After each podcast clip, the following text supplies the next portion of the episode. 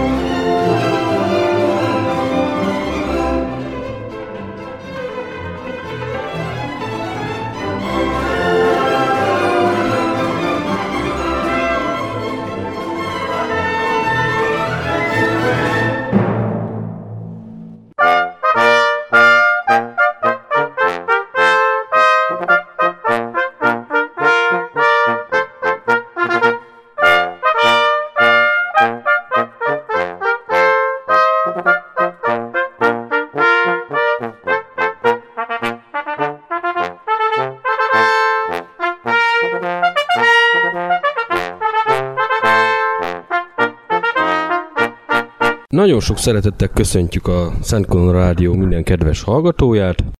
Ez itt a Hadak útján című hadtörténeti beszélgetős műsorunk, soron következő 98. adása. Vendégem Bánsági Andor, akivel három évvel ezelőtt készítettünk utoljára adást, a Lajta Monitor volt a téma, ha jól emlékszem, és ezúttal is megpróbálkozunk ezzel a korszakkal, és Ebben az adásban az Otrantói tengerzárat, illetve az Otrantói csatákat fogjuk egy kicsit boncolgatni. Szeretettel köszöntöm én is a hallgatókat. Nagyon röviden bemutatkoznék. Bánsági Andor vagyok, történész. Hajózás történeti közlemények online folyóiratnak vagyok a főszerkesztője, illetve a Császár és Királyi Haditengerészet Egyesületnek az alapítója és elnöke 2010-ig történő átalakulásáig, ami most jelenleg itt hajózás történeti modellező és hagyományozó egyesület néven fut. És a Lajta monitort is, ha jól tudom, ti gondozzátok, kezelitek. Vagy ez átkerült már a HM-hez? A magyar állam tulajdonában van a Lajtomonitor természetesen. Azt gondoltam, hogy nem a ti neveteket, vagy csak A Zoltán Alapítvány gondozza. amennyiben érdekli kedves hallgatóinkat, akkor hallgassák vissza a Lajton Monitorról készített adásunkat is. Mi részt vettünk a felújításában, több tagunk is aktívan kivette a részét a hajó felújításából, festéséből. Bicskei János titkárunkat emelném ki ebből. Ő készítette a hajó másodlagos fegyverzetének a replikáját, illetve nagyon sok lakatos munkát végzett a hajón. Jelenleg hol van ez a hajó? Lajtának az állomáshelye az Neszmély, ugyanis a Zoltán Alapítványnak ugye ott van a hajós kanzenje Neszmélyben, és ugye több más muzeális hajóval együtt ott van kiállítva. Azonban amennyiben elkészül Kossuth térnek a rekonstrukciója, az új állandó tartózkodási helye a hajónak lakhelye az a parlament előtt lesz. Vagyis a mostani Széchenyi rakparton? Igen. Értem.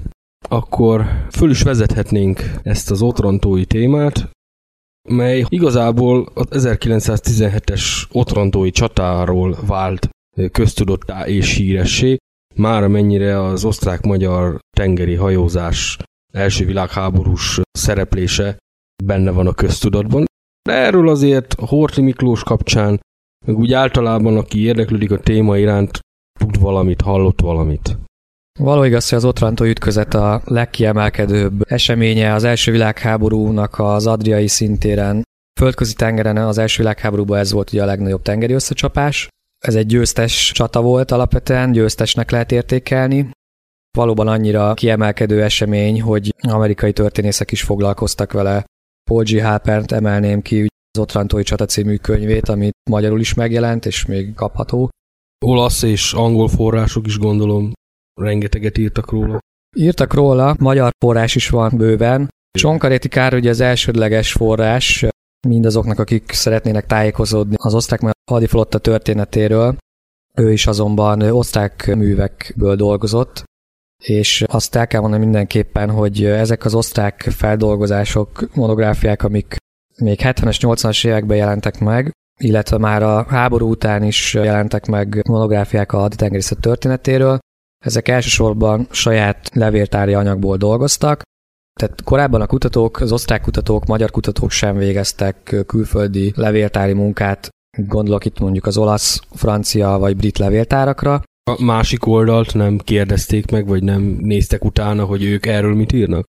Olyan mélyen nem, mint a saját oldal történetében, Mhm, nem értem. ásták meg magukat. Pedig mondjuk a hat történelemben ez ilyen alapvető tézis, hogy mind a két oldalról ugyanazt megpróbáljuk megközelíteni. Így igaz, és az az érdekes eset állt elő, hogy a legjobb feldolgozások a témáról, azok Paul G. Halpern tollából születtek. Ő egy amerikai történész, már visszavonult, már nyugdíjas. Ő eljött Európába, több levéltárban is kutatott, és nagyon jó átfogó műveket írt. Semleges, pártatlan, elfogulatlan műveket írt a témában. Mindenkinek tudom ajánlani, hogyha témáról szeretne bővebben olvasni. Jelenleg ugye egy könyve érhető el magyarul, de azt hiszem angolul már legtöbben tudnak annyira, hogy Az érdeklődők, igen.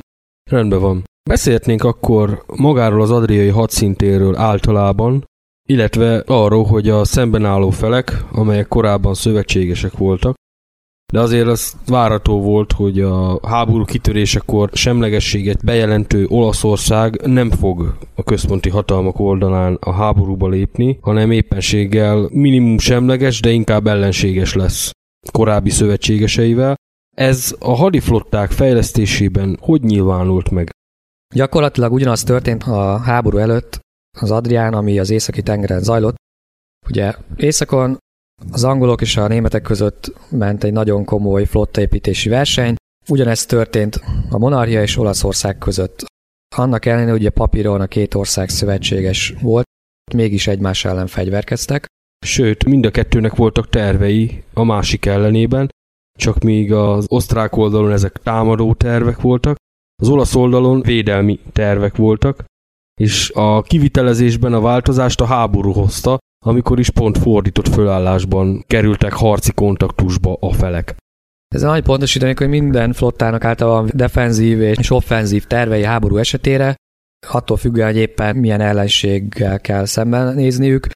Mind a német, mind az angol mind az olasz, mind az osztrák-magyar flotta, francia flotta, vagy bármelyiket mondhatnám, dolgozott ki különböző haditerveket, különböző szituációkra. Akkor hogy kész forgatókönyvvel rendelkeztek mondjuk egy ilyen támadásra, vagy akármire? Voltak kész forgatókönyvek, igen, viszont Akkor... ami az érdekessége, ezeknek a többsége a háború kitörése után gyakorlatilag értelmét vesztette, mint oly sokszor máskor rögtönzésé volt a szerep.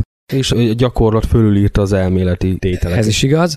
Azt viszont mindenképpen szeretném elmondani, hogy még a háború előtt 1912-13 fordulóján felmerült az a lehetőség, sőt konkrét szerződés is létrejött az osztrák-magyar és az olasz flottak között, hogy háború esetén, amennyiben a két ország Franciaországgal kerül háborúba, egyesítik a flottáikat, és csatlakozik hozzájuk minden német hajó, amelyik a földközi tengeren állomásozik, vagy éppen tartózkodik, ugyanis az egyesített osztrák, magyar és olasz flotta már számszerűleg papíron sikerrel vehette fel a küzdelmet a francia flottával szemben.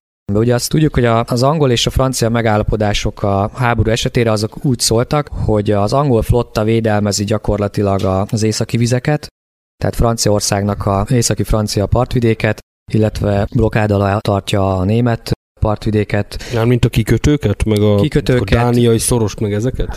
Az angol flotta feladata volt a német flottával való megmérkőzés, míg gyakorlatilag a földközi tengeren az ellenséges hajóegységek, a központi hatalmak flottáival a küzdelmet a francia flottának kellett felvennie.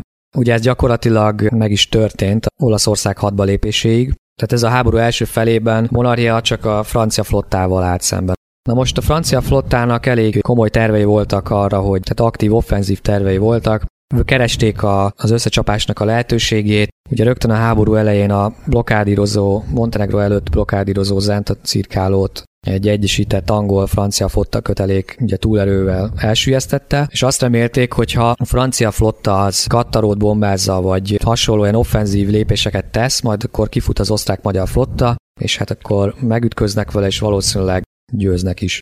Na most Anton Haus flotta parancsnoknak volt a nyesze, hogy ezt ne tegye meg, ugyanis valahányszor a németek vagy a saját katonai vezetés az AOK arra kérte, hogy fusson ki, tegyen bizonyos offenzív lépéseket, ő rendszeresen visszautasította ezeket, arra hivatkozva, hogy igazából a monarchiának a legnagyobb ellenfele itt a térségben az Olaszország, és addig, amíg Olaszország helyzete bizonytalan, addig, amíg semleges, ő az olasz flottával kíván megütközni, a francia flottával, ami jóval erősebb, mint az osztrák-magyar flotta, nem kívánja elpocsékolni a saját hajóhadát, és gyakorlatilag átengedni az Adria feletti ellenőrzést az olasz flottának. Azt, hogy végül is a francia flotta nem járt sikerrel, részben ugye az egyik oka az volt, hogy Hautz nem futott ki a főerőkkel, a másik pedig ugye a tengeralattjáróknak volt köszönhető. Ezek milyen tengeralattjárók voltak? Az osztrák-magyar hadiflottának a háború kitörésekor összesen 7 darab tengeralattjárója volt, majd erről is csinálunk egy ilyen hardveres adást. Igen, Igen, a tengeralattjáró flotilla az egy külön történet, arról is nagyon sokat lehetne beszélni. Rengeteg érdekességgel kanyarodjunk vissza így a háborús eseményekhez. Most ezek a tengeralattjárók ugye több forrásból szerezték be, kísérleti tengeralattjárók voltak részben, nem voltak még annyira kiforrottak. Ugye itt minden év számított szinte a fejlesztésekben. Az erősebb, nagyobb, tengerállóbb, hosszabb időre, mélyebbre menülő tengeralattjárók, Ugye ez az a korszak a tengeralattjárónak, amikor igazából valódi fegyver nemmé válik. Ezek a tengeralattjárók így inkább partvédelmi jellegű feladatok ellátására voltak alkalmasak. A franciák nem is számoltak azzal, hogy egészen az otrantói szorosig lemerészkednek. Részben a hatótávolságuk miatt. Az első blokkádot a szorosban ugye a franciák látták el nehéz felszíni egységekkel. Ez mit jelent? Csatahajókat és páncélos cirkálókat jelent. A francia flotta először is Máltán állomásozott. De Málta nem az angoloké volt? De, csak átengedték, tehát megengedték, hogy a francia hadihajók igénybe vegyék Máltát.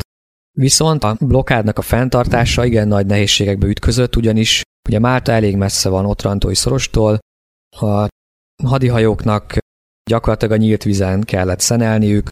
A másik probléma, ami a francia flottának az egész háború idején fennállt, és egy sős problémája volt, hogy a könnyű egységekben folyamatosan hiányt szenvedett.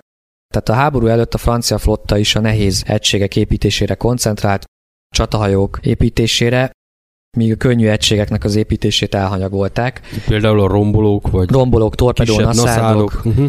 Kevés volt belőlük, Tengeralattjárókból a háború kitörésekor a francia flotta rendelkezett a legnagyobb tengeralattjáró flotillával, ezek azonban konstrukciós problémákkal küzdöttek, tehát nem voltak olyan kiforrottak és annyira megbízhatóak, mint mondjuk a német tengeralattjárók. De egyébként azt hozzátenném, hogy a német tengeralattjárók dízelmotorral épültek, és ezek a dízelmotorok ugye sokkal jobbak voltak, mint amelyeket mondjuk a francia vagy angol, vagy bármilyen más korabeli tervezésű dízelmotorok. És ebből kifolyólag a német tengeralattjárók műszakilag sokkal megbízhatóbbak és jobbak voltak.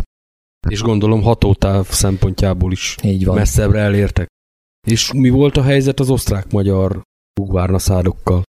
Ezek is kis hatótávolságú naszádok voltak. Volt köztük két darab német építésű, az U3 és az U4. Ezek jól beváltak, megbízható naszádok voltak. Torpedóból mennyit bírtak magukkal vinni, vagy aknából, egyéb fegyverből? Aknájuk nem volt, a németeknek voltak aknarakó tengeralattjáróik a háború során, ezeket UC jelzéssel látták el. Általában 3-4 torpedót tudtak magukkal vinni ezek a kisebb Ami- naszádok. Ami mondjuk pontos célzás esetén 3-4 hajóra elég. Így van. Értem. És akkor ezek a tengeralattjárók voltak azok, akik beleköptek a franciák levesébe az Adrián? Igen, még 1914. december 29-én Egon Lerk sorhajókapitány vezette U-12-es tengeralattjáró, megtorpedózta az Otrantói szorosban a francia Jean Bart dreadnoughtot, ami ugyan nem süllyedt el, de ettől kezdve a franciák beszüntették a csatahajókkal való járőrözést a szorosban, és csak páncélos cirkálókat alkalmaztak a továbbiakban. De ezeket is visszavonták 1915 áprilisában, amikor is a Fontrap parancsnoksága alatt álló tengeralattjárónak sikerült elsüllyeszteni két torpedóval a Leon Gambetta páncélos cirkálót. Ez hol történt? Ez is szintén az Otrantói szorosban. Egyrészt meglepte a franciákat, hogy ilyen messze délre lehajóztak a osztrák-magyar tengeralattjárók, Pedig nem egy nagy kunst mondjuk egy másik hajóval levontatni oda egy tengeralattjárót, valahol oldani a kötelet, és megyen dolgára, laikus fejjel gondolva. Való igaz, csak ugye a tengeralattjáróknak időnként fel kell tölteniük a készleteiket, tehát nem feltétlenül megoldható olyan könnyen. Másrészt ugye a szorosban járőröző Antant hadihajók folyamatos veszélyt jelentettek a felszíni egységek számára. De ami megkönnyítette az osztrák tengeralattjáróknak a munkáját, hogy a franciák nem rendelkeztek kísérőhajókkal. Leon Gambetta is azon a napon, amikor a trappéknak sikerült megtorpedóznia, kísérőhajók nélkül volt kinn a tengeren. Ami elég nagy felelőtlenség akkor egy hajónak, jól mondom? Így van. De ez mind ugye abból következik, hogy a francia flottának ugye nem voltak kellő számú kisebb egységei, másrészt ugye Máltáról kellett fenntartani ezt a blokádot, és a kísérőhajóknak az akciórádiuszában nem feltétlenül fér bele ez a távolság. Értem.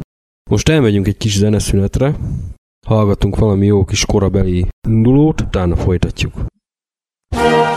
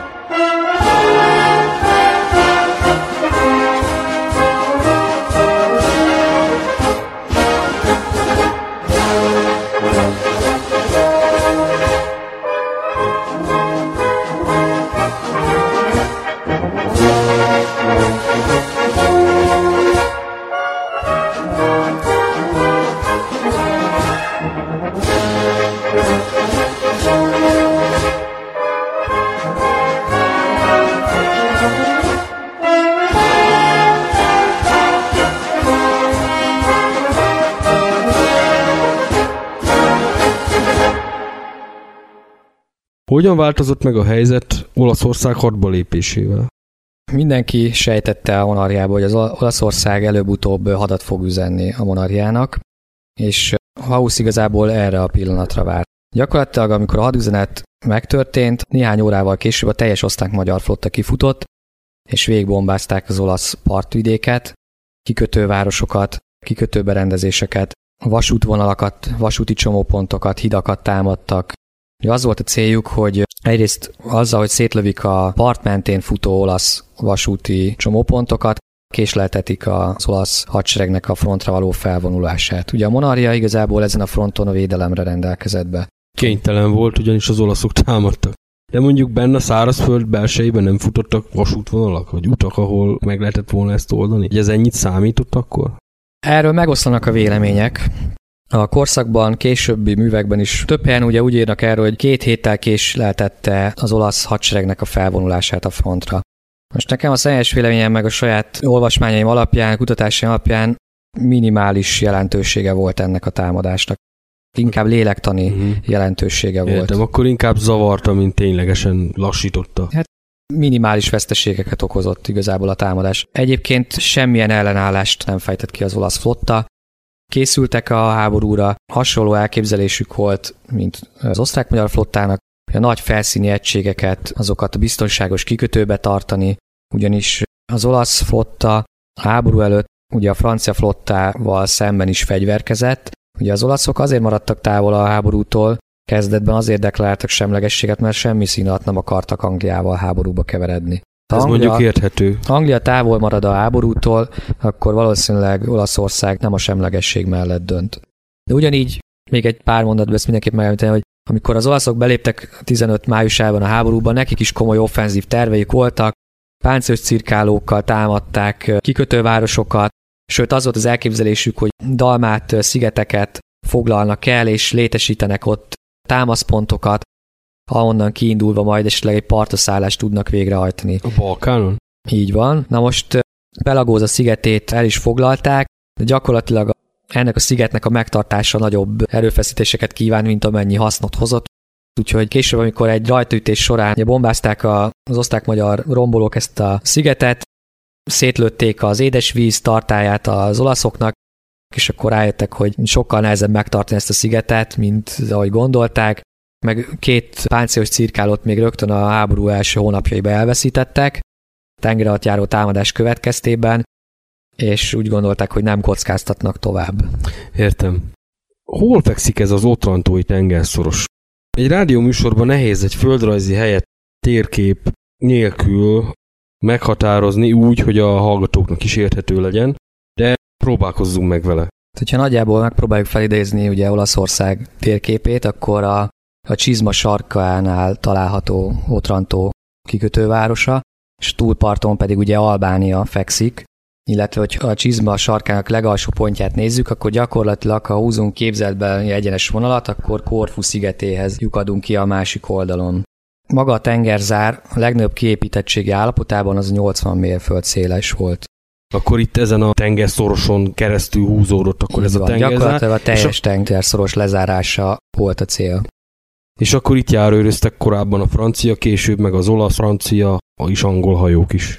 Így van, tehát ugye kezdetben egészen Olaszország hadbalépéséig, mint említettem, francia csatahajók, majd később ugye páncélos cirkálók járőröztek a szorosban, ugye arra várva, hogy esetleg megpróbál az osztrák-magyar flotta kitörni az Adriáról és befutni esetleg Isztambulba, amit a németek forszíroztak is többször. Tehát többször kérték Hauszt, hogy ha nem is csatahajókat, de legalább egy cirkálót lőszerrel meglakodva küldjön ki Isztambulba, ugyanis Szerbia összeomlásáig és Bulgária hadbalépéséig Törökország egyedül harcolt, el volt vágva a központi hatalmaktól és folyamatosan lőszerhiányosak voltak ezek a török erődök. Igen, meg egyáltalán a szövetségesek gondolom támpótlást, katonai szakértőket, esetleg csapatokat is óhajtottak volna vinni Törökországba, és Felszíni volt hajókkal ellátni a Törökországot nem volt lehetséges, Főleg az a mennyiségű lőszer, amit egy cirkáló, egy könnyű cirkáló le tudott volna szállítani, az minimális. Tehát egy-két napig lett volna elegendő a török tüzérség számára. Ráadásul Haus nem nélkülözhette ezeket a könnyű modern egységeket az Adrián, ugyanis ahogy elég hamar bebizonyosodott, az adriai hadszintéren a háborút ugye nem a nagy csatahajók, nem a nehéz egységek vívták, hanem a kis könnyű egységek, könnyű cirkálók, rombolók, torpedónaszádok, tengeralattjárók.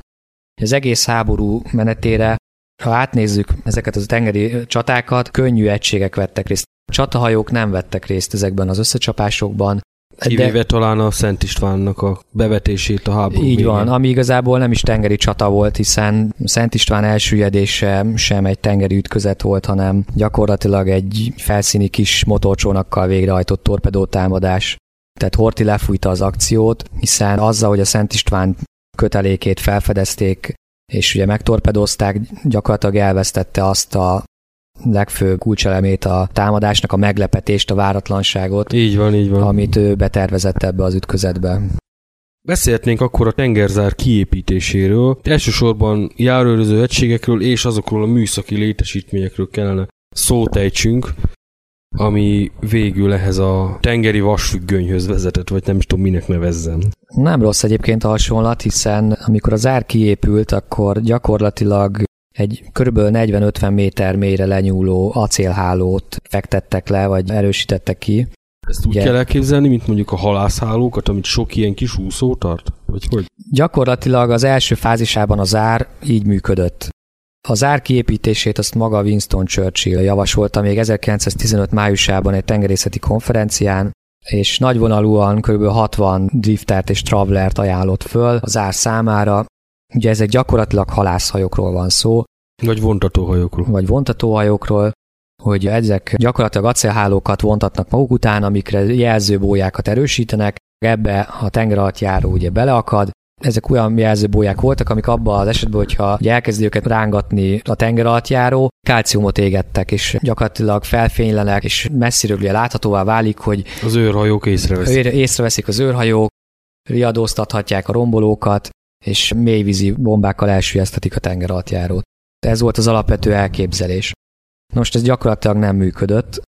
Eleve a tengeralattjárók gyorsabbak voltak, mint ezek a halászgőzösök, tehát könnyen le tudták őket hagyni, illetve a tengeralattjáróknak is volt fedélzeti ágyúja, és nem egy esetben előfordult, hogy a tengeralattjáró sülyeztette el a halászgőzöst fedélzeti ágyújával.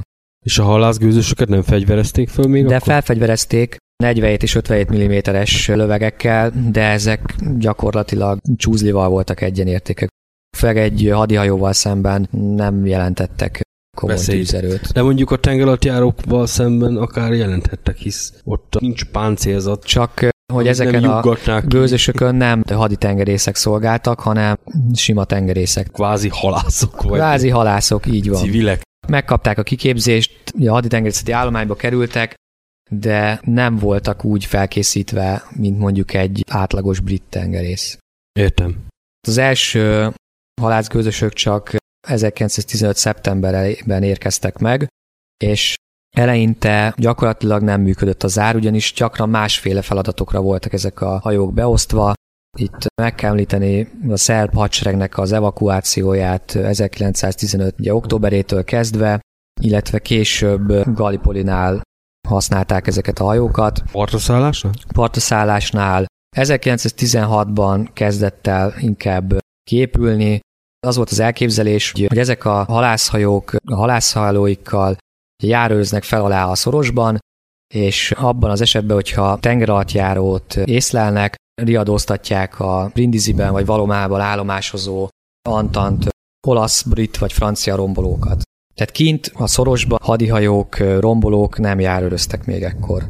1917-ben, amikor ugye meghirdette 1917. február 1-én Németország és a monarchia korlátlan tengeralattjáró háborút, akkor vált igazán fontossá az Antant számára ennek a zárnak a teljes kiépítése. Tehát korábban nem vették annyira komolyan. Tehát amikor folyamatosan építették és folyamatosan szélesítették, az volt a céljuk, hogy egy olyan széles tengerszárat hozzanak létre, hogy felszínen keljenek át a tengeralattjárók, ne a víz alatt.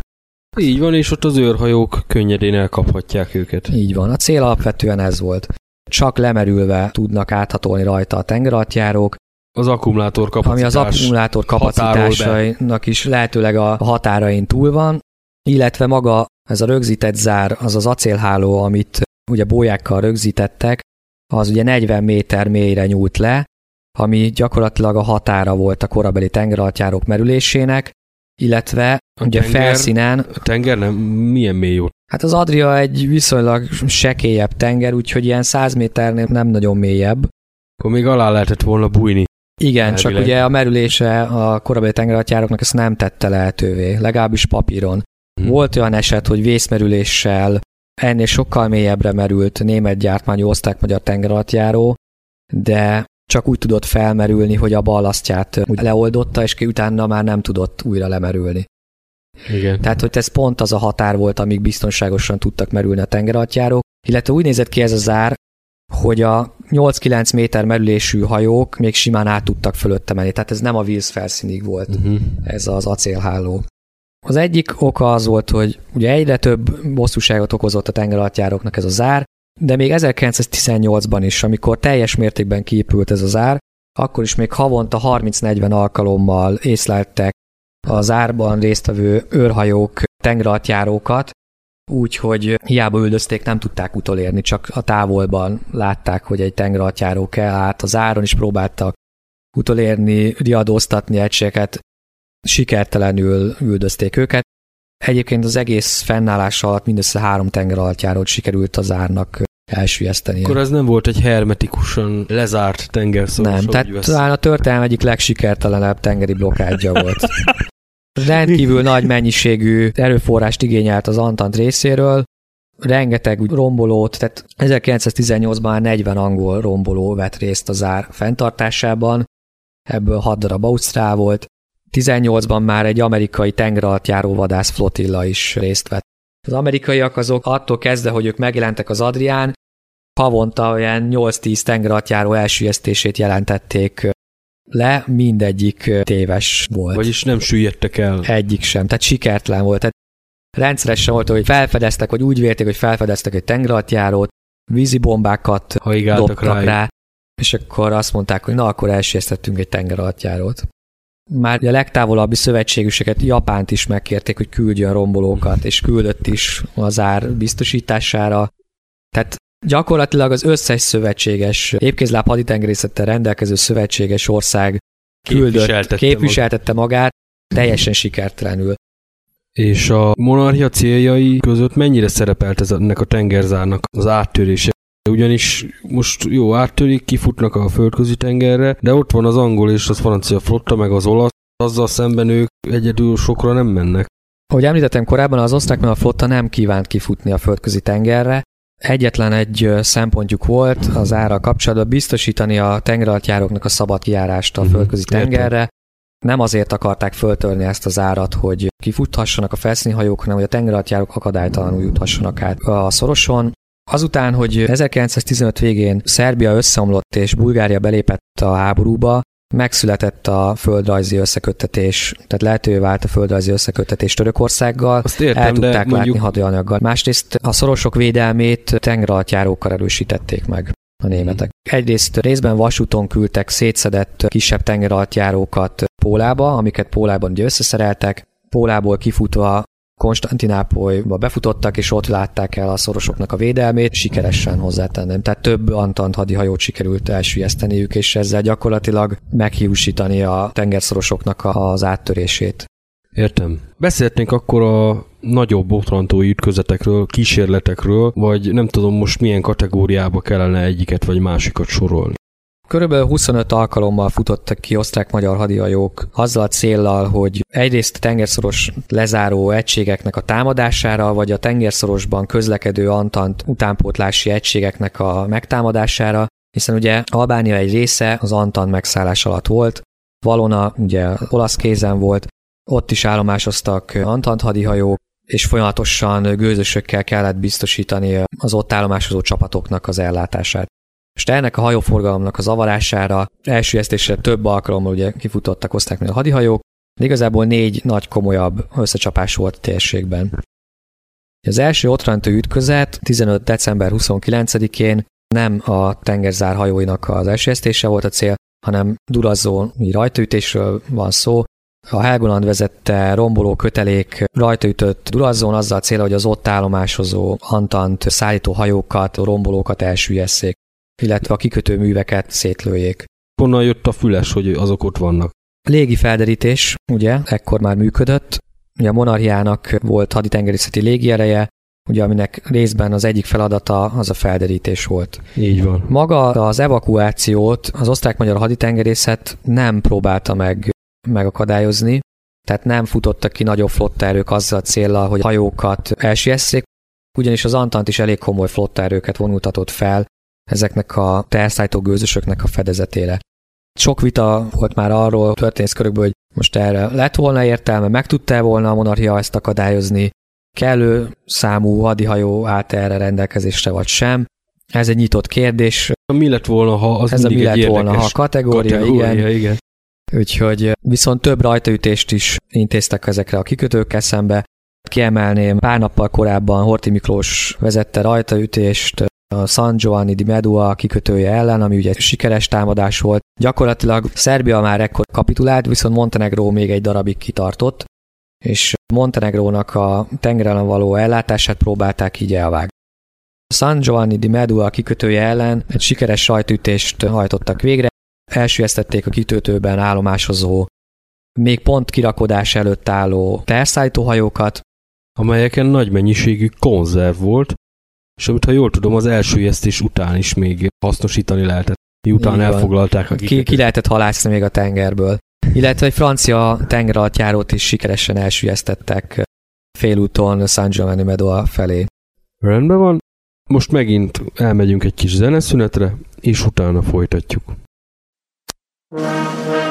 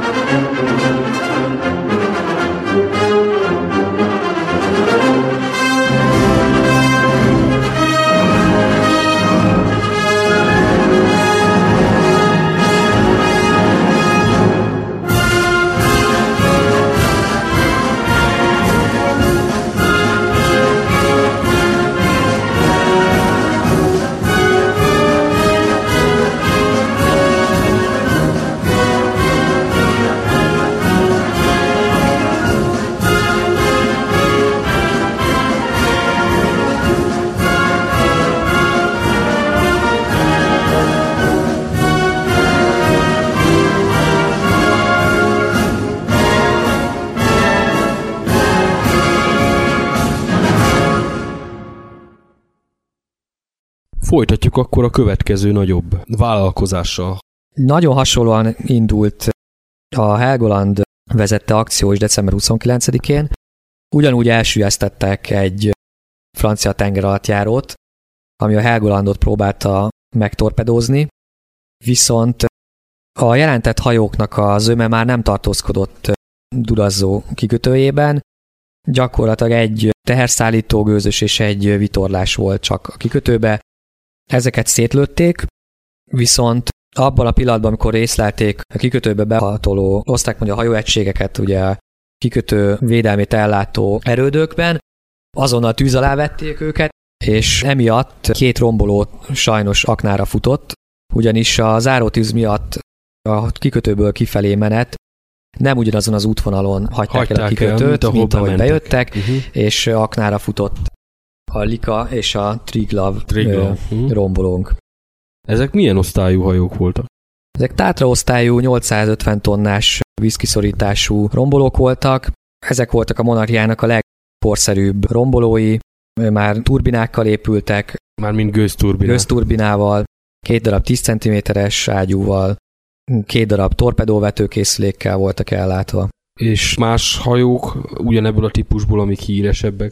Csepel, Balaton, ilyesmi? Igen, a Csepel, Balaton, a Tátra, a Triglav, a Lika, a Dukla, az Uzsok, gyakorlatilag ezek hajók alkották Értem. ezt a hajóosztályt. Milyen nagyobb hajók vettek még itt részt? Ugye a köteléket azt a Helgoland vezette, és amikor a Lika aknára futott, és két akna is robbant alatt, és nagyon gyorsan elsüllyedt, majd ugye a Likát követő Triglav is aknára futott, viszont sikerült ugye vontába venni, de mindössze hat csomós sebességgel tudtak elindulni vissza Kattaró felé. Viszont abban a pillanatban, amikor a rajtaütés megindult Durazzon, ugye értesítették a Brindisiben állomásozó flotterőket Valonából és Durazzóból, és egy előteljes Antant kötelék futott ki a Dartmouth vezetésével Brindisiből, hogy megpróbálják elvágni a visszavonulás visszavonuló köteléket. Ez majdnem sikerült nekik, annak köszönhette a Helgoland csoporta megmenekülését, hogy Erik Seitz sorajkapitánya, a kötelék parancsnoka. Ő nem azonos a Szent Istvánt parancsnokló Szejtszel? De igen. Egyébként meglehetősen szerencsétlen parancsnokról van szó.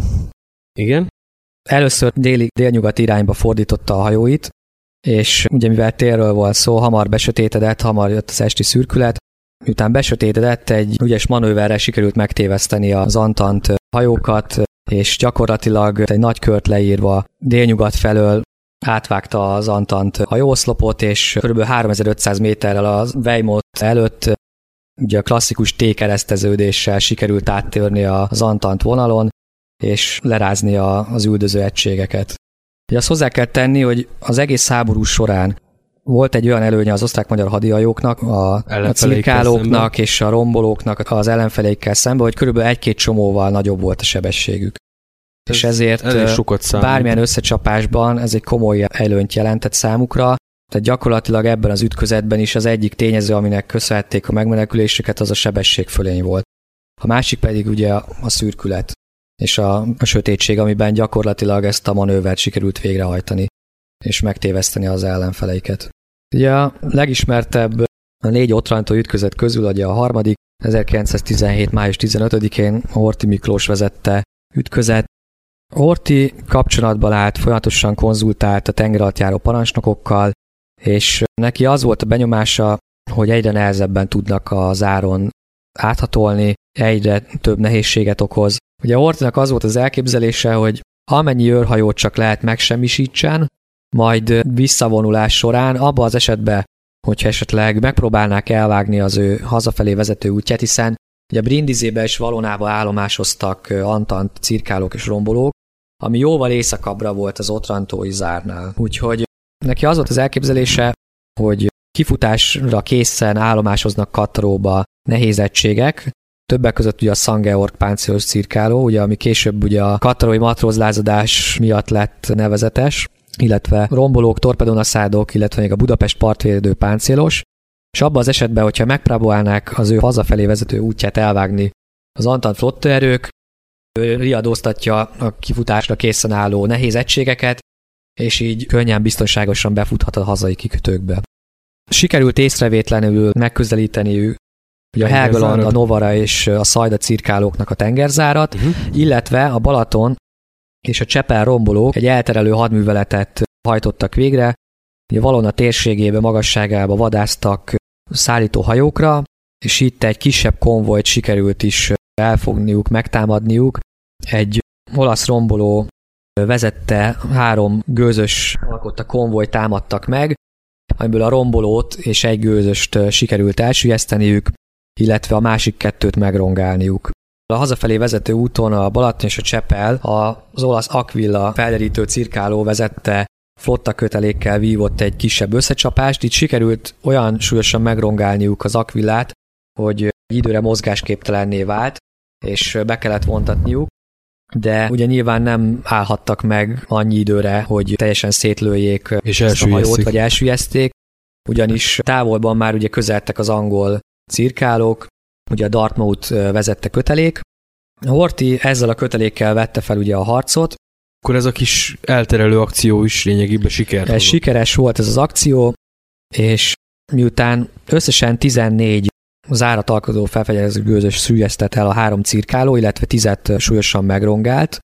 Elindultak ugye észak felé, vissza Kattaró felé, ugye biztonságos vizekre, de természetesen az Antant észlelte a támadást, ugye riadóztatták a Brindisiben és Valonában állomásozó flotterőket, és számos olasz, angol, francia hajó futott ki, hogy elvágják ugye Hortinak a hazafelé vezető útját. Egy olasz tengernagy vezette egyébként Akton admirális az ütközetet, ugyanis a, az Adrián, ugye az olaszok ragaszkodtak hozzá, hogy, hogy az Adrián állomásozó összes szövetséges flotterőnek egy olasz admirális lejjen a parancsnoka. Hát csak presztis dologból is. Gyakorlatilag ők saját beltengernek tekintették az Adriát. Igen, így van. Saját érdekszférájuknak ugye nem engedték át francia tengernagynak, hiszen maga a földközi tenger lett a szövetséges flotterők fölött egy francia tengernagy parancsnok volt. Ugye itt több kötelékben futottak ki ellenséges hadihajók, de most azt tudni kell, hogy a Helgoland osztályú cirkálókon 10 cm-es ágyuk voltak.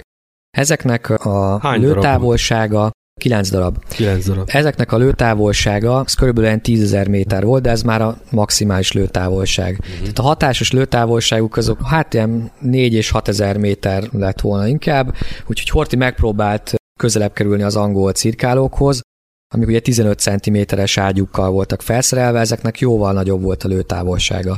Az angolok azok próbálták úgy tartani a távolságot, hogy az osztrák-magyar cirkálóknak a lőtávolán kívül Horthy hát próbált közelebb kerülni hozzájuk, úgyhogy mesterséges köt fejlesztésébe kezdtek, és kb. 4000 méterre így meg is tudják közelíteni az ellenséges cirkálókat, Na most ez a, ez a mesterséges köd, ez nagyon jól működött, annyira jól működött, hogy a Helgoland és a Novara az kis hián össze is ütközött egyébként. Erről nem írnak a korábbi kiadványok, kb. 10 méterre haladt el egymástól a két hajó. Akkor túl jól sikerült a Túl jól sikerült. El tudjuk képzelni, hogy a két parancsnoki idon mi játszódott le ebben, amikor, amikor meglátták a ködből kibontakozó Novarát, ugye a Helgoland parancsnoki jár, hogy majdnem sikerült legázolniuk a másik hajójukat tehát Csonkarétinél, vagy, vagy bármelyik más könyvbe, mint olvastam eddig az Otranti ütközetről, hogy nem jegyzik meg. Lényeg a lényeg, hogy sikerült ilyen hatásos lőtávolságra megközelíteni az angol hajókat, viszont ugye a Halgoland és a Novara is több találatot szenvedett el, Kb. 9 óra 30 perckor a Novara parancsnok a híd közelében 15 cm-es gránát csapódott be, akkor ha esett el ugye Szubodics Robert korvetkapitány Novara első tisztje, Fél órával később a parancsnoki híd is találatot kapott, és ugye Horti Miklós is megsebesült, főleg a lábán, illetve egy nagyobb repesz az levitte a sapkáját, és majdnem Akkor ugye, halálos sebet. Pár centivel lejjebb jön. Pár centin múlott, hogy halálos sérülést Igen. szenvedjen. Egyébként itt az egyik fülére majdnem megsüketült, és élete végéig ugye a bal fülére nagyot rosszul hallott. hallott. Rosszul igen. hallott. Ugye sebesülten is tovább vezette Hordrágyról a kötelékét, majd később ugye eszméletét vesztette, és ugye a kötelék vezetését ugye az első tisztjére bízta, majd körülbelül olyan 11 óra magasságában a Novara géptermében egy szintén 15 centis gránát az egyik fő gőzvezetéket szétrombolta, és a hajó pár percek később mozgásképtelenné vált. Most innentől kezdődtek ugye a legválságosabb percek, és a Szajda megpróbálta vontába venni a Novarát, miközben ugye a Helgoland fedezte. Vagyis az folytatta a harcot. A Helgoland folytatta a harcot, illetve a Novara is ugye álló helyzetből, illetve a Szajda is az összes tudott. Uh-huh. ágyújából, ami az ellenség irányába mutatott, próbálták visszaverni a támadásokat. Ugye közben több a Dartmouth vezette kötelék is ugye kapott erősítést, olasz rombolók, illetve francia rombolók érkeztek a, a csata helyszínére, és több hullámban intéztek támadást a osztrák-magyar cirkálókkal szemben, de ezeket sikerült visszaverni, illetve már közeledett a. Georg vezette csoport, ugye, és 12 óra magasságában az Antant beszüntette a tüzelést, és visszavonult. Ugye abban az esetben, hogyha az olasz admirális, Akton admirális egy kicsit Rámenősebb? rámenősebben vezeti az ütközetet, elsüllyeszthette volna a Novarát és a Szajdát is, és esetleg még talán a Helgolandot is, tehát felőrölhette volna az egész osztrák-magyar köteléket. Akkor rendelkezésre állt annyi erő akkor abban a Igen. helyzetben, csak igen, csak abban a pillanatban, amikor ugye a távolba feltűntek a Sangeor páncos cirkálónak a füstgomolyagjai, a sziluettjé, akkor úgy döntött, hogy nem kockáztat, és inkább elvonul a színről. Annak ellenére, hogy körülbelül egy fél óra kellett ahhoz, hogy a Sangeorg páncos cirkáló hatásos lőtávolba érhessen. Akkor ők is észlelték. Igen, észlelték, észlelték az erőviszonyok változását, akkor milyen mérleget lehet vonni a legnagyobb és leghíresebb botrontói csatáról, ami harmadik volt a sorban, ha jól értettem? Mindenképpen siker volt az ütközet.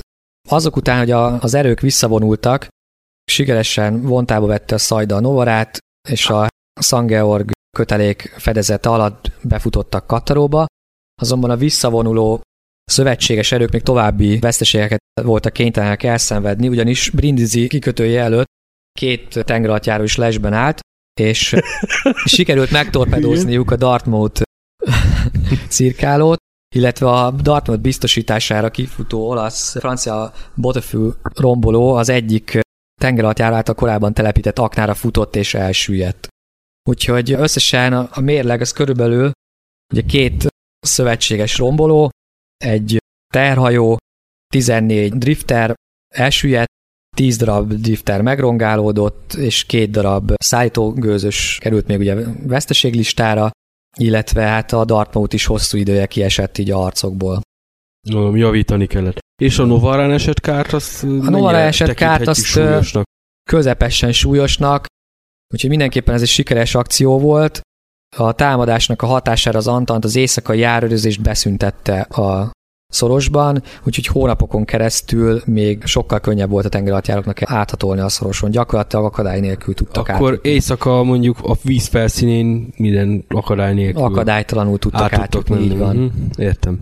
Rendben van. Hát nagyon szépen köszönöm a műsorba való részvételt. Ezt a beszélgetést Köszönöm a szerintem még folytatni fogjuk. Hogy mikor azt most még nem tudom, de én nem szeretnék újabb három évet várni.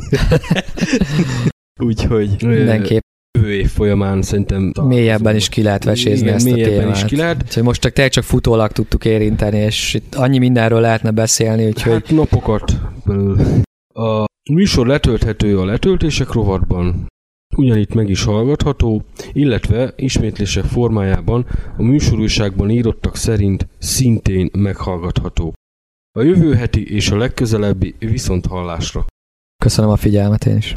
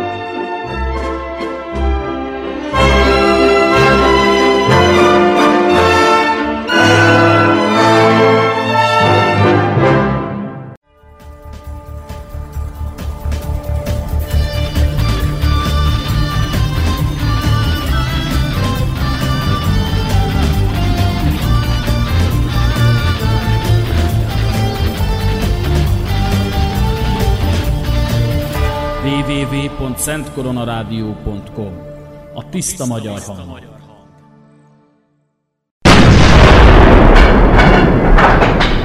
500 magyar lovas vállalkozott arra, hogy kifüstölje az assasszinokat egyik erődjükből, mindössze három katona tért vissza. A levágott fej és a csonkolásos gyilkosságok azok szerb specialitások. Hadak útján minden szombaton 17 óra 30 perctől a Szent Korona Rádióban. Mindenki vegye maga elé a saját otthoni Kalasnyikov. Ja, senkinek nincs, igen.